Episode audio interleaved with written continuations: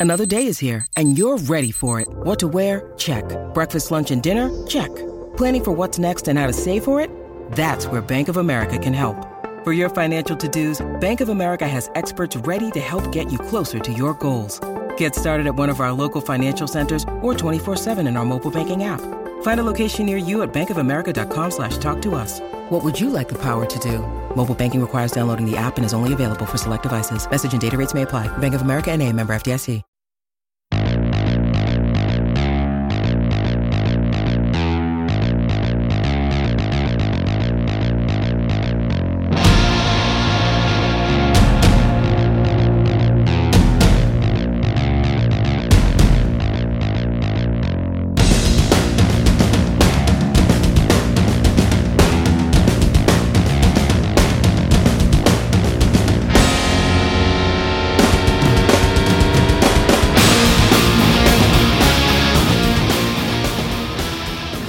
Good afternoon, everybody. It is Jay Scott. This is the Hook Rocks, the Ultimate Rock Community Podcast. Welcome to a new episode of the New Music Spotlight. Today's guest hails from Atlanta, Georgia. I've been a big fan of his now for a while. His name is Tuk Smith. The band is Tuk Smith and the Restless Hearts. How you doing today, Tuk? Good, buddy. Thanks for having me. I appreciate you doing this. Uh, thank you very much. I've been very excited about the material that's going to be released. Um, I heard the the new song yesterday. Uh, just blown away by it. I've been watching the clips on YouTube of you guys, and uh, here we are. So let's uh, let's dive right into it. Our first question to a guest every time they appear for the first time on the podcast is always the same, and that's the essence of the show. And just like every rock song has a hook that sucks you in, every rock fan has a moment, whether it's a song, an album, a band, or performance that hooked them on rock and roll. What was it for you? Um, I think that I grew up in the South, and there's this TV station called PBS, and they just played reruns of old movies. And I remember like being really, really young and there was a rerun in this movie called uh, Over the Edge. Um, and there's a scene in it where the kid runs upstairs. I've talked about this a bunch, but kid runs upstairs and he puts his headphones on and Cheap Trick Surrender is playing. And I just remember being such a young kid and could relate to that scene and that music so much. And uh, that was like one of the first things that I really wanted to play music when I heard that. So that was like a serious moment in time that and probably just riding around with my mom when I was really, really young. And she's like a classic rock kind of obsessed with that. We, she's always blasting ACDC. So those kind of young things really stepped me up, you know, to fall in love with rock and roll. Was that the movie with Matt Dillon, Over the Edge?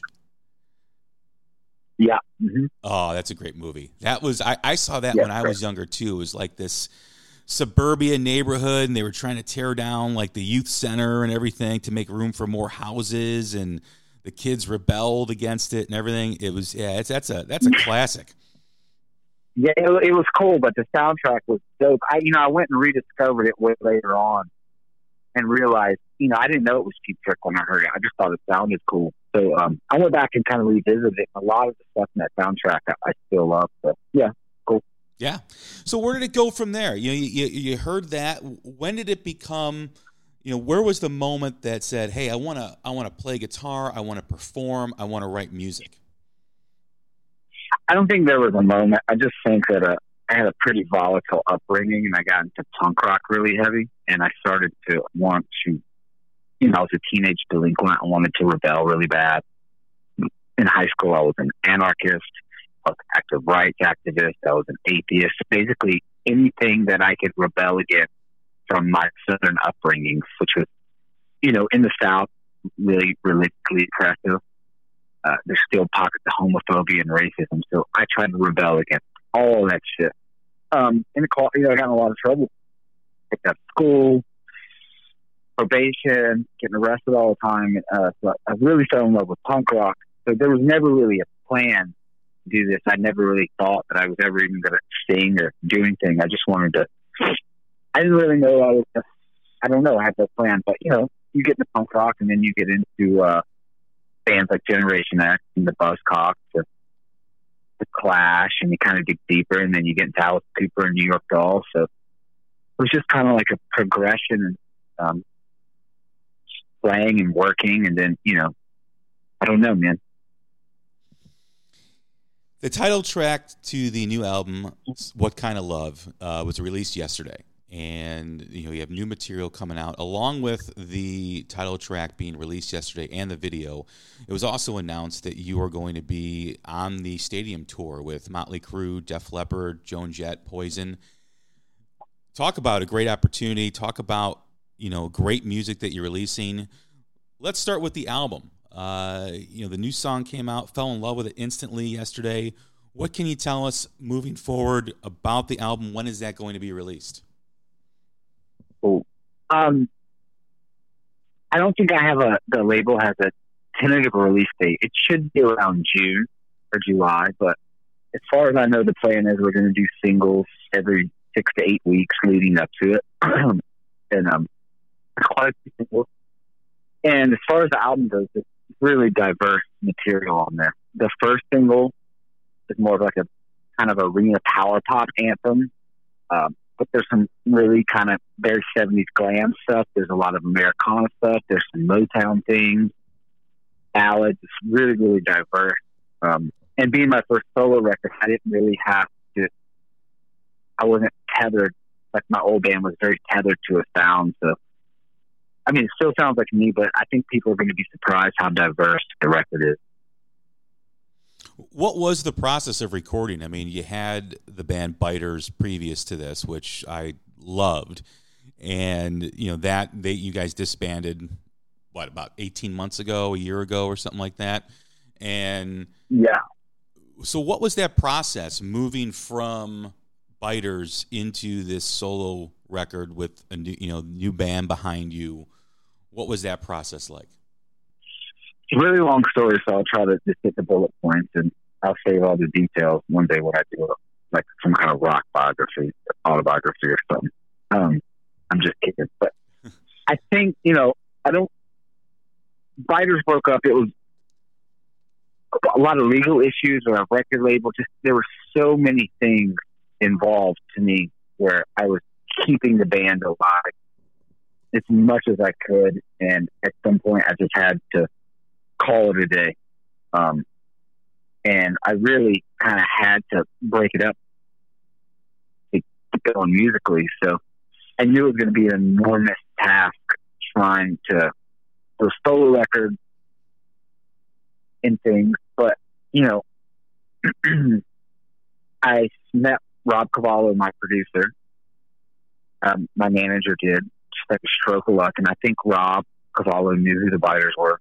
Uh, and I don't know if you're familiar with Rob Cavallo, but he's did like massive Green Day records. He's did My Chemical Romance. He's worked with tons of bands.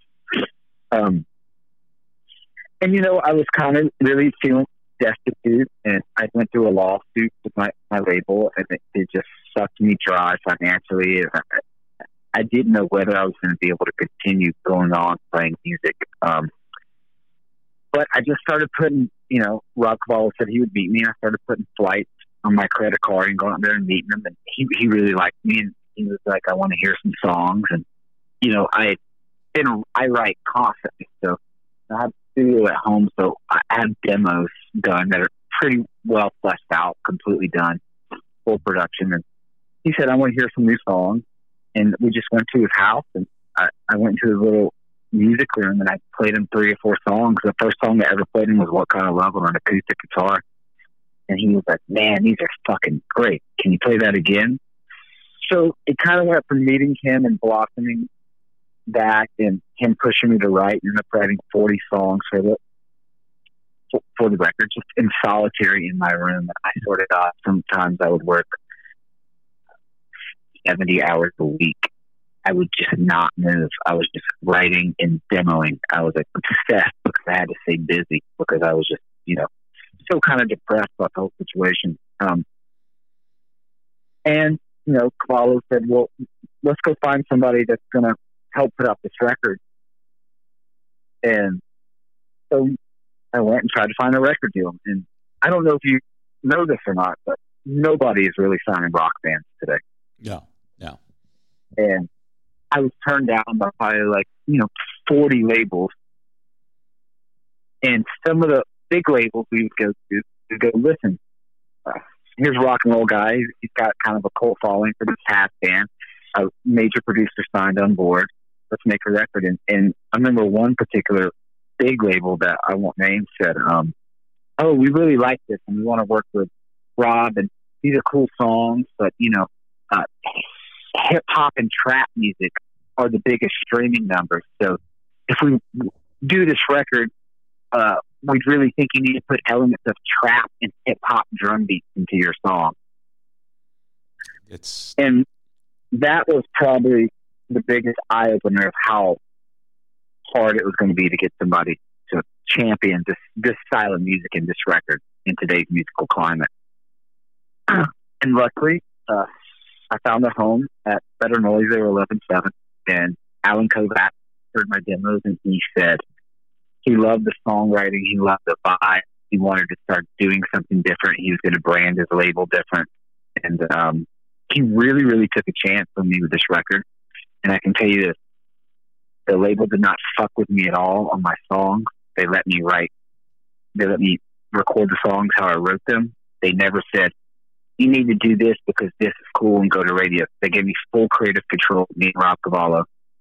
And I'm truly blessed because most rock bands don't get the opportunity. They got people hovering over them, telling them, this is hot right now. You should add this. So super lucky to make a, a actual authentic rock and roll record. We cut most of it live. Was a lot of vintage gear. Um, it's about as true as you can get. So that's kind of the short form answer to that. You know, you said something interesting in there about the current state of music and the current state of rock and roll. I talk about a lot this on my podcast about the importance of new music. And even though rock is never going to die, there's always going to be rock music. The fact that it's hard to gain traction and become and, and, and for the genre to stay relevant because you have record labels like you mentioned telling you that hey you know we like these songs but hey we'd like you to do this with that. Or you know you you, you look at you look at you know billboard magazine released their their top 10 rock acts for the last decade and none of them are rock acts. And and you just you know as a rock fan myself you see this and you get frustrated because i believe that there's a lot of new music by a lot of new bands like yourself and others that are creating great music and putting out stuff that over the last year to five years has just been phenomenal. And, you know, you hear that constantly. You hear the pop music, you hear the rap music. It is frustrating for a rock fan. I have to imagine it's frustrating for an artist. But at the end of the day, you found a home with better noise that allowed you to, you know, to take your vision and proceed with it. What do you think? No, I agree. I'm I'm very blessed. I got I got to do something that a lot of rock and roll bands don't get to do. I you know I didn't get sent to a bunch of pop writers or anything. Like the first two singles, uh, I remember the day I wrote them on the fucking corner of my bed. Um, and a lot of people don't get that opportunity. I'm very blessed there. You talked about writing music for this album, and you know leaving the biters. what did you learn from being in the biter, biters that you believe helped you with this record? Well, that's a really good question. When I started Biters, I had no intentions. I just wanted to put out a record and play a little music. And know, when you grow up in a place like I did, you really think you have no future at all, and you just you have no aspirations. It's a place where your dreams are just crushed. So to me, I never had those big dreams. And so with Biters, it was just kind of one step at a time, and we ended up developing like a cult following and underground kind of rock and roll scene. And we played every fucking club all over the country as many times, living in a van that are like fucking animals. Um, and we started gaining traction. I started saying, man, I really actually think I can really do this. Let me focus. So I would start focusing and when we got signed to Earache Records, um, we started really getting a lot of traction. we made a lot of top tens. We had uh, top forty records in the UK, and we were kind of blowing up overseas. And I think during that whole process, I got maybe a little cocky, maybe a little, I don't know. I started thinking too high in myself. And I think this time around, I've kind of been beaten down. The music industry is kind of, uh, kind of put me through the ringer. So I have a lot more focus and I know more what to expect. So when I was writing the song, when I sat down to write this first single, for example, I imagined it to be played in an arena. I wanted a really big anthemic sound because I knew that I needed to make an impact. So I just really wrote this album with the intent of it actually being palatable to a, to a bigger audience. And I think your intent is, is very important when you're creating art. So, and you mentioned after leaving Biters, you didn't know if you were going to make music again. What was it? You know, how did you find it in you to say, "Hey, you know, I still want to create. I still want to do this." You know, and and where did you find that within yourself, or how did you get past that initial idea of, "I don't know what's going to happen. You know, I don't know what I'm going to do." What was that process like? What was that evolution for you like? Right. Um, to be honest, man, it, like I said, it was really, really hard having this band. The Biters, it was nine years of my life. I put everything into it. Um, and, you know, I don't come from money. I don't have rich parents. I don't have anybody in the industry. It was really mostly DIY and then actually had a, a good team. And, and I could be really, really proud of that, building your own business, building your own brand. And when it broke up, you know, I was really, really lost, man. I, I had no idea what I was going to do. I started thinking uh, I was going to go. I have no life skills either. You know, I don't have a college. I never graduated high school. I've been all in rock and roll, and I kind of found myself in this position where I didn't know what else to do. And I think my goal was I'm going to make a solo record with this batch of songs I've been writing, and if nobody likes it and nobody puts it out, it'll just be for me. And on my deathbed, I'll know that I created a piece of art just for me. And that was the ultimate goal. Well, then you start talking to Rob Cavallo and people get excited about it. And it just kind of blossomed from there. One thing led to another. And I just thought, like, I really got nothing to fucking lose. I got no band. I got no money. I have no idea what I'm going to do.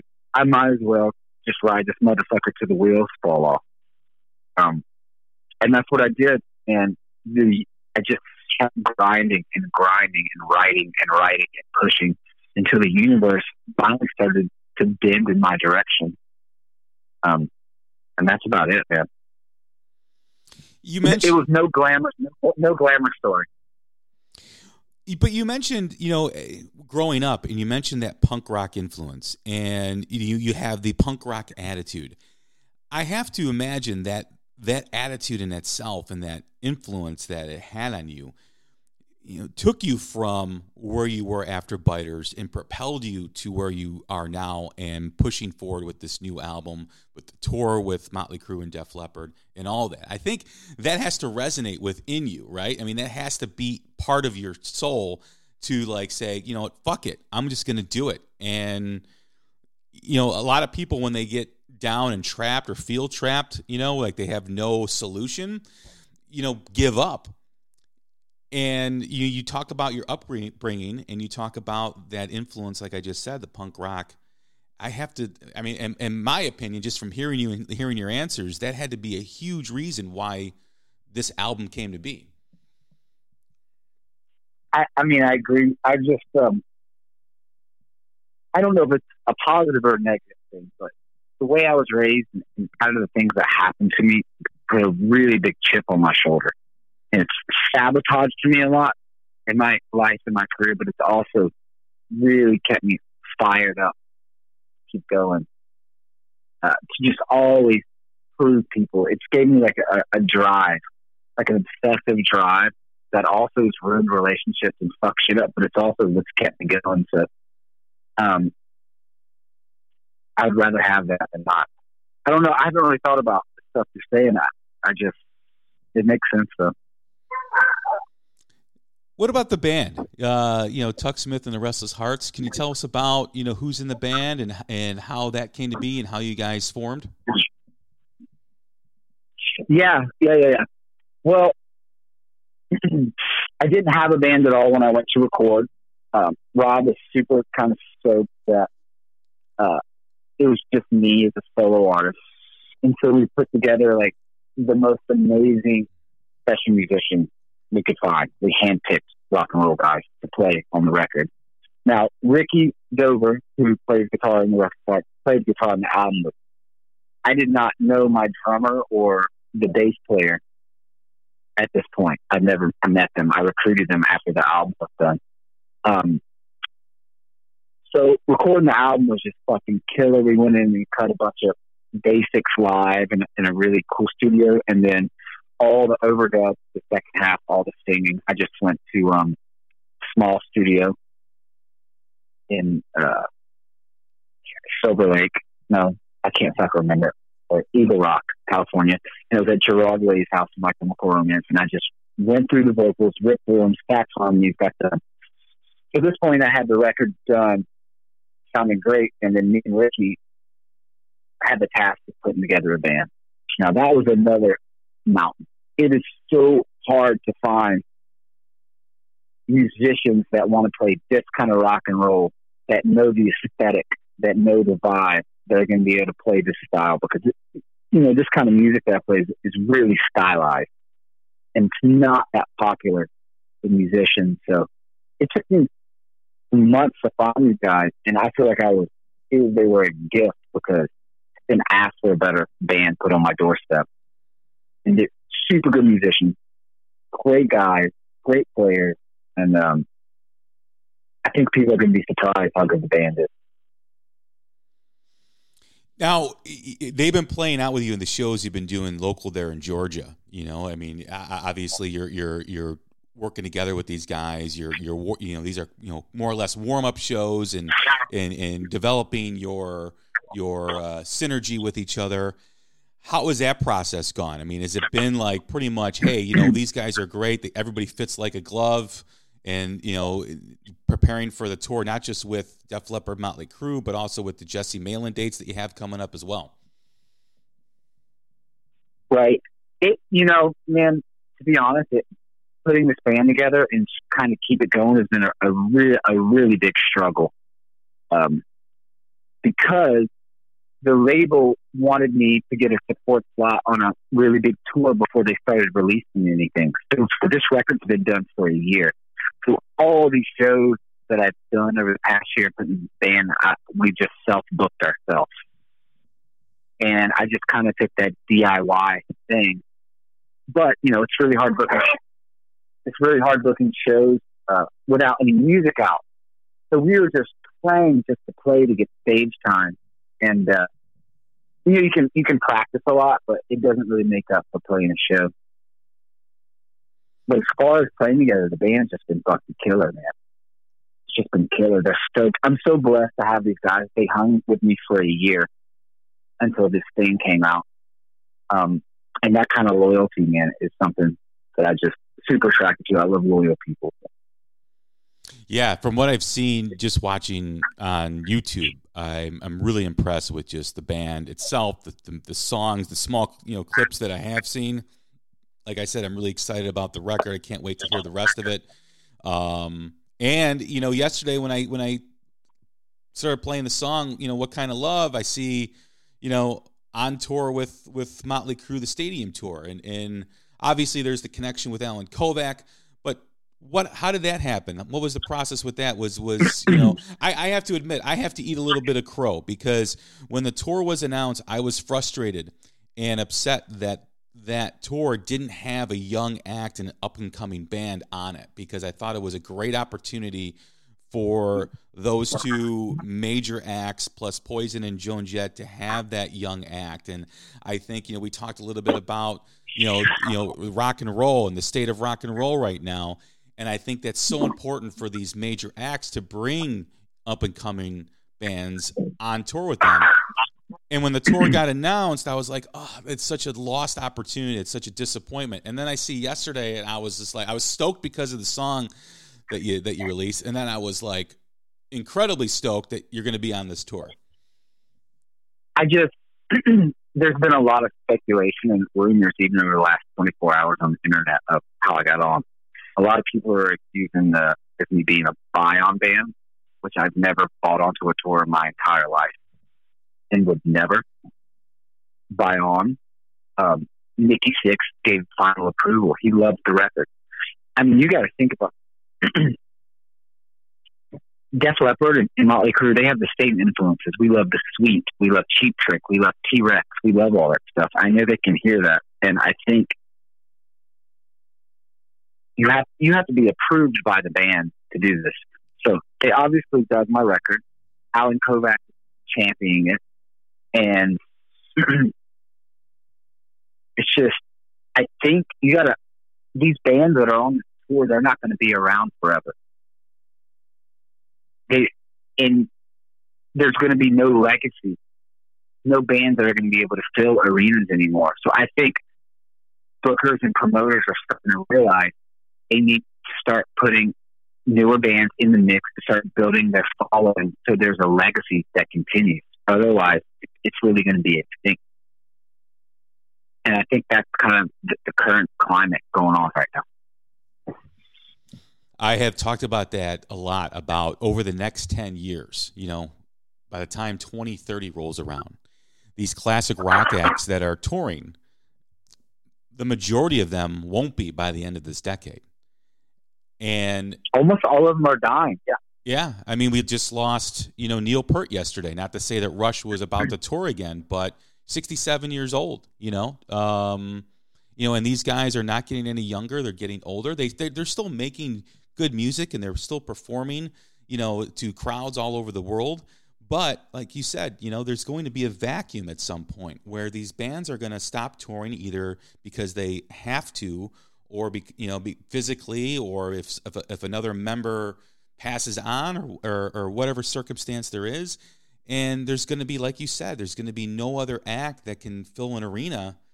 And uh, bands need to do that. Bands need to bring younger acts out there. And like I said at the beginning of the show, there's so many new rock bands out there that are making good music that haven't been able to punch through and get that audience. I mean, they're playing small clubs. And not that there's anything wrong with that. I love going to see bands at the small clubs and, yeah. and, and, and everything. That's great.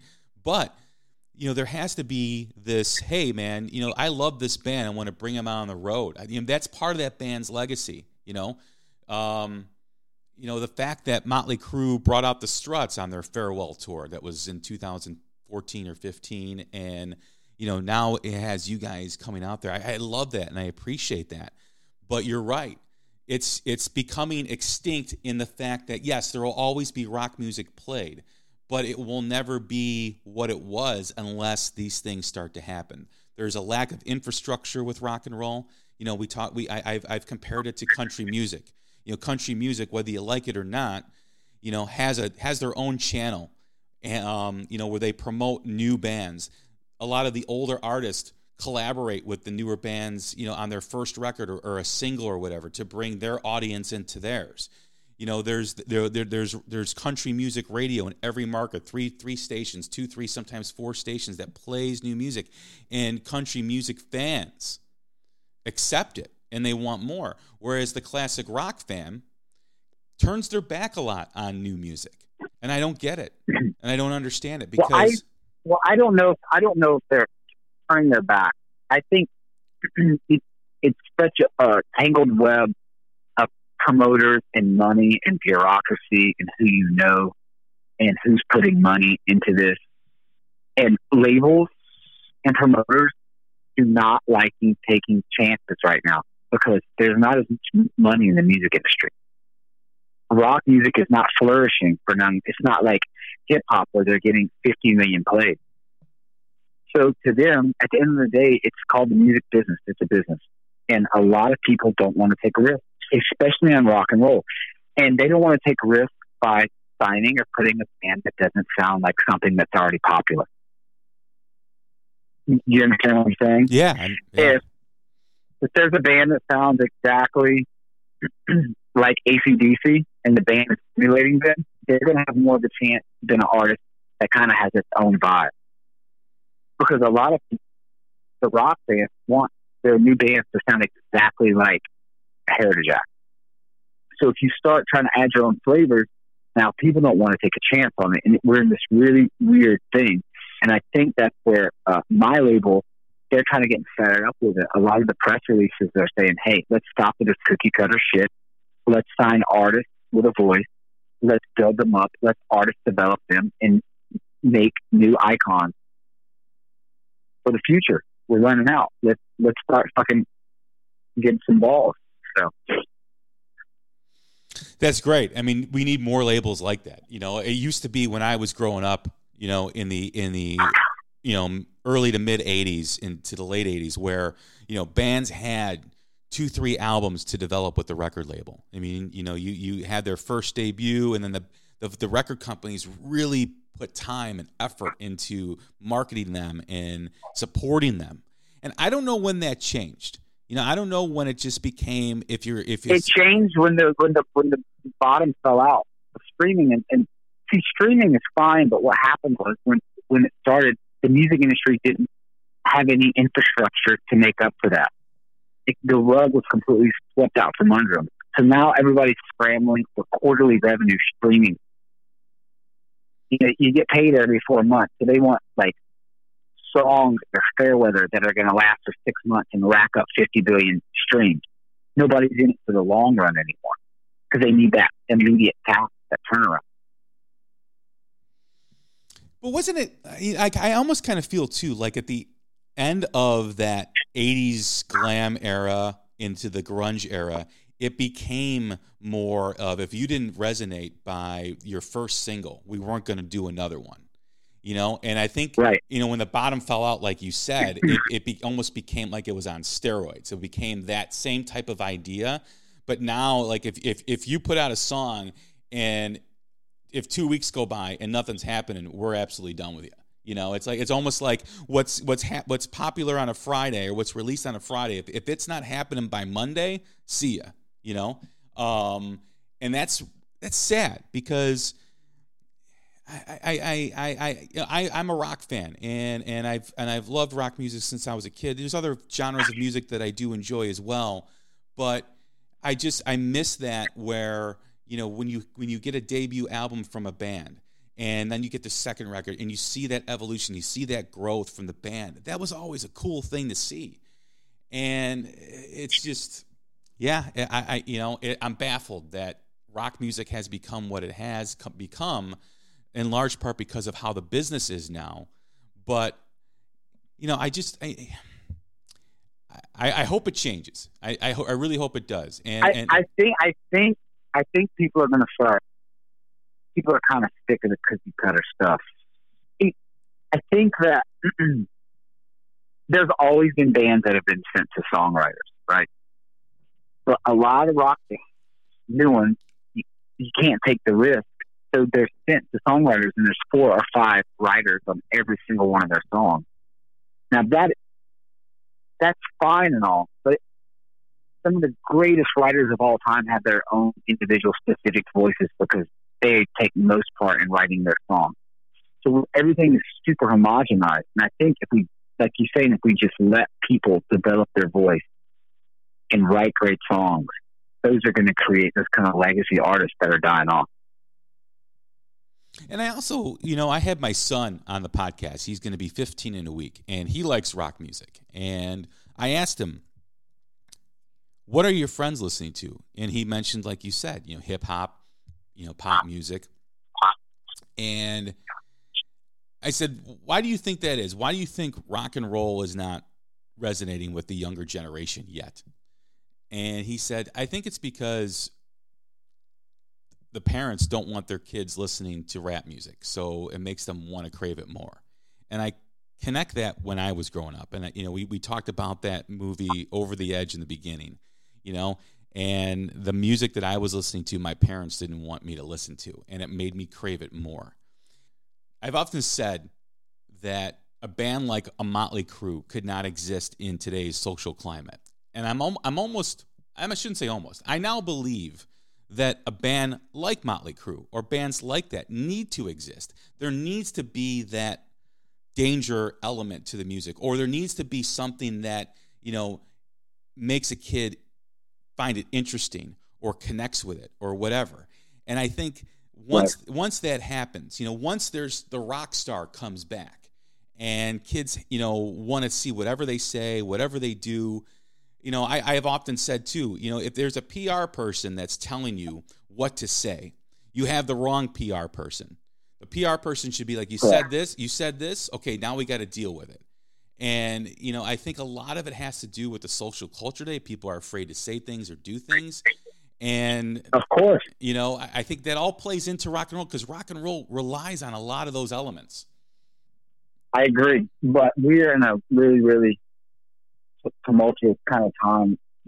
People really picking sides politically in things, and it's just we're going through growing pains with the internet. So I don't want to get out here and start talking about politics and alienate half of a potential fan base right now. Yeah, yeah. And, and so like if Motley Crue could not exist, especially well they exist today, so maybe you're wrong. That movie blew, blew the fuck up. Yes, and that was uh, really really wild, and that resonated with the youth like crazy. So maybe we are tied to change. You know, I, I knew something happened when, you know, like I just mentioned my son, when when he and his friends want to see that movie. I'm like, this is a band that like wasn't even on your radar last week. And now you guys want to see this movie. Now you guys want to like you're all about like, oh, what's it about? Like I heard all these things. And again, you know, it goes to the parents don't want you to see that movie, so it makes that kid crave it even more. We got to see it. Our parents don't want us to, you know, to watch it. And I think that element is important. I think that needs to really come through. And like you said, you know, you say something that alienates half of your fan base. I get it. You know, it, it, it is it, it is a tough time. You know, in terms of you know because everyone's picking a side, and I wish that didn't exist because I don't think it needs to be so tribal as it is. You know, in terms of rock and roll, because it, it was such you mentioned growing up, you know, with the punk rock. You know, that's an element of rock and roll too it had that angst. It wasn't picking sides. It was just a basic fuck you to everybody. And that was hard rock and, and, and, rock and roll back in the day too. It was a fuck you to everybody. And uh, it's it's it, I, I just think that that is one of the things that would propel I think rock music back into the limelight if you had you know that that type of attitude again. But you know, I agree with you at some level, and in another level, I think that because a lot of the the uh, trap and hip hop stuff is there's a place for it, and I enjoy some of it, but it's so it's got such a almost of a materialist negative message. I almost feel like the meaning of rebellion has changed in 2020. So to me, rebellion today is actually uh, trying to be a, a decent person and fighting for your beliefs and not just being a brain dead party animal. I feel like that stuff kind of kind of killed killed rock a little bit. To me, I have a different take because I feel like the party kind of wild lifestyle. That's all what rap is right now. And so the opposite rebellion of that is actually being a stand up motherfucker. So we'll see. I might have it wrong. Yeah, you know, I think a lot of that, you know, changed over the course, especially in the 90s into today, where it was much more serious and much more, you know, thought provoking in terms of the music. Not to say that rock music wasn't. I mean, you look back at in in the late 60s with the with the war protests, a lot of that music propelled rock uh, rock and roll into the 70s and into the 80s. Um, you know, and it all began with that that counterculture protest music with Dylan and Hendrix and and and you know Crosby, Stills and Nash and all the acts you know that were in Woodstock doing all that. And you know, you mentioned you know now that now the now the rebellion is being a decent person because everybody's gone to their corners and everyone's fighting for their own beliefs. The middle ground is gone. I don't want to get into politics, but I think that's a reflection on where the genre, you know, is kind of stuck, like you just said.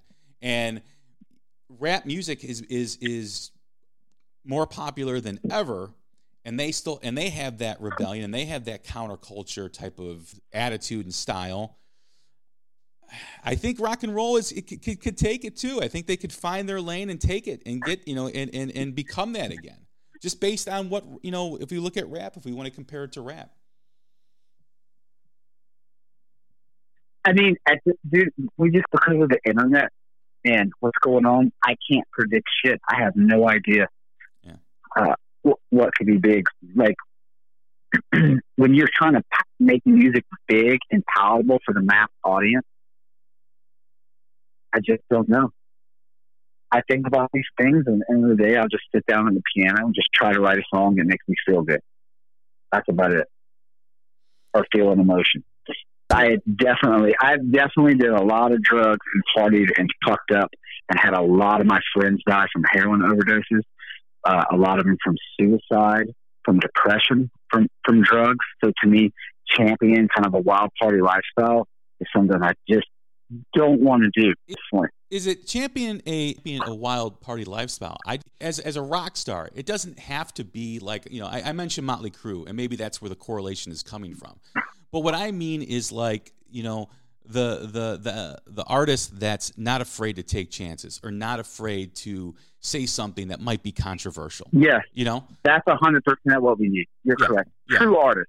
Yes, and it has to True be artist. it has to be authentic too because people can sniff out True. the bullshit. authenticity. That that's what it is. Yeah. We need more. We need people that are authentic. They're doing it because they really believe in it and they really want to do something. And I think if we start doing that with rock and roll, you're going to see people resonate with something because it's real and the intent was true to them. To me, that's so much more powerful. Absolutely. I agree. I mean, and, and, and I think we need that. I think kids need that. I think kids need to hear someone be authentic and say what's on their mind and, and stay core to the, what their beliefs are. That's the core of a rock star. The party and the lifestyle. I agree. You know that that's that's all like you know ancillary type of things that surround that persona, and that person chooses to do that. But you know whether it's you know David Lee Roth or whether it's Nikki Sixx or whether it's you know whomever, you know their their their core was you know, Nikki talks about recording the first album and doing what he done in his vision. Dave Lee Roth, in an interview, answers a question, no matter what the question is, how he wants to answer it. You know, which is which is a rock star in itself. I mean, you can ask him whether it's you know about his current tour that he's going to do with Kiss or what his favorite cereal is. He will answer the question how he wants to answer it, and you know that element. I think that attitude needs to come back. I agree a 100%. I, am reading the uh, Black Crowes book right now, and Chris Robinson was out of his fucking mind. And I love it. and the stuff he said was just fucking, I don't know if you could do it nowadays. Yeah, and that's what I mean because you know people that like you you mentioned, you know, everyone has taken a side, and you know, people are afraid to be controversial because are you alienating people? You know, you see it all the time on social media. Oh, you know, he's a conservative. Oh, he's a liberal. I got to boycott, boycott. No, you don't. Don't take that joy away from you by listening to their music just because you don't agree with what they say. Whether whoever it is, you know, they can say what they want. Uh, the video I just put out has a twist ending. Yes, yes where a girl hooks up with another girl, and it, and I've had a couple comments that are just so ridiculous on that. I just can't believe people would be offended uh, by it. And it just goes to show you, people just want to fucking argue about everything now. Yep. Yeah. Everyone, everyone is kind of waiting to be offended, which needs to stop. I think. I think at the end of the day, man, people get so caught up in drama and they're arguing on Facebook and to me, the reason, I mean, it's just people just fucking arguing all the time and bitching and bickering and complaining. And it's just so draining. And the reason why I got into music was because it, it made me feel some kind of emotion. It made me feel better and intensified emotion. And having that connection with music, it, it, that's the reason why human beings are, are attracted to it. So to me, I just want to get back to where you turn on a record and makes you feel some way. and because that transcends everything. And I, I just really think that's what's kind of missing. And that's why people are holding on to these heritage acts, and people are gatekeeping new bands right now. They don't want to let them in. Well, hopefully, as we continue, you know, into 2020 and beyond, that starts to change. And I believe it, it's it's just I think, and I've said this before, it's right underneath the surface, and I think it's right there. It's right there. There's so many bands that are gaining traction, you know, and so many bands that are that are being listened to by younger people now that it's I think it's it's close. It is so close. I agree, and you know, the, with this Queen movie coming out, and then the Motley Crue movie came out, it turned a lot, a lot, a lot of really young, like 13, 15, 16 year olds onto this kind of kind of guitar music. And I think there's a place for everybody. There's a place for hip hop, rap, pop. There could be a place for rock. And you know, this tour is selling out 40, 50,000 people, and that really says something. That's a lot, a lot of people selling it out. Um, and then I'm going to do my best to blaze a trail this year. I got a lot of great songs on the record, and, and I'm going to be promoting my shit and working hard. And I, and I know there's going to be a, couple more bands to catch on, and then I think we're going to have a movement before we know it. I believe that 100%. Your record is one that I have mentioned uh, as one of the ones that I've been looking forward to uh, in 2020. When I heard that you were doing a new record, I was ecstatic. I'm like, this is awesome because I love the material. Thank you, man. Yeah. Yeah, I loved your material and Biters, and I, you know, I was been watching this stuff on YouTube. I'm like, this sounds, this stuff sounds awesome, you know. And like you said, it's got that Cheap Trick, that T Rex element to it, that influence to it, and it's, yeah, it's perfect, man. The the new single rocks. I can't wait for the new album.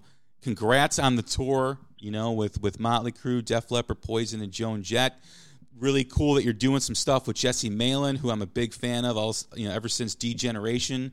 Thank you for coming on the podcast. Thank you, buddy. I appreciate it. Probably got off topic instead of talking about some some real shit, but sometimes you got to. You know what? That's the whole essence of the show, man, is the conversation of rock and where we're going and new music and how new music needs to punch through. So I don't think we got off topic. I thought the conversation was great and I appreciate oh, it. Oh, good. Good. Okay, great. Well, thank you for having my back, man. I appreciate the, the support. I really do. Absolutely, man. I can't wait to see you here in Chicago. And uh, it, it, real quick, too, anything that you're working on like after that tour is you know in the fall and the winter. I don't know if that tour is going to be continuing on after that. You know, are there any plans after the stadium tour? There's going to be we're going to be doing a lot of stuff. We're getting submitted for tons of tours. We're getting submitted for festivals. So I think I'm going to start as it gets stuff should be starting to get confirmed in the next two or three months. So. Cool, man. So j- just stay posted. I will definitely do that. Once again, this is Tuk Smith from Tuk Smith and the Restless Hearts. This is Jay Scott. This is the Hook Rocks, the Ultimate Rock Community Podcast. We will talk again soon. Take care, everybody. Thank you, guys.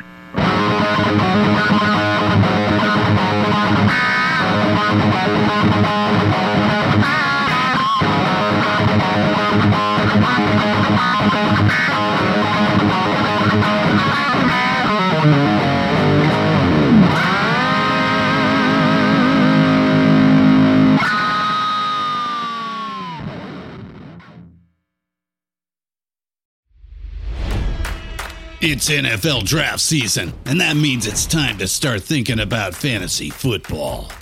FantasyPoints.com features industry leading experts and prognosticators using proprietary hand charted data to help you score more fantasy points. FantasyPoints.com is the place to go for whatever kind of fantasy football you play. Whether you play fantasy football, daily fantasy sports, or do a little bit of everything, Fantasy Points has the meticulously researched content to guide you to victory. And why wait for the fall? Fantasy Points also covers the new spring football league, the UFL. Join the guru, John Hansen, Scott Barrett, Joe Dolan, and other massive names in the fantasy football universe with an exclusive offer. Use code Pantheon for 15% off any fantasy points package, including the all in package, with access to every article, tool, and data nugget that Fantasy Points has to offer. That's fantasypoints.com and code Pantheon for 15% off at Fantasy Points. fantasypoints.com. Code Pantheon. Score more fantasy points.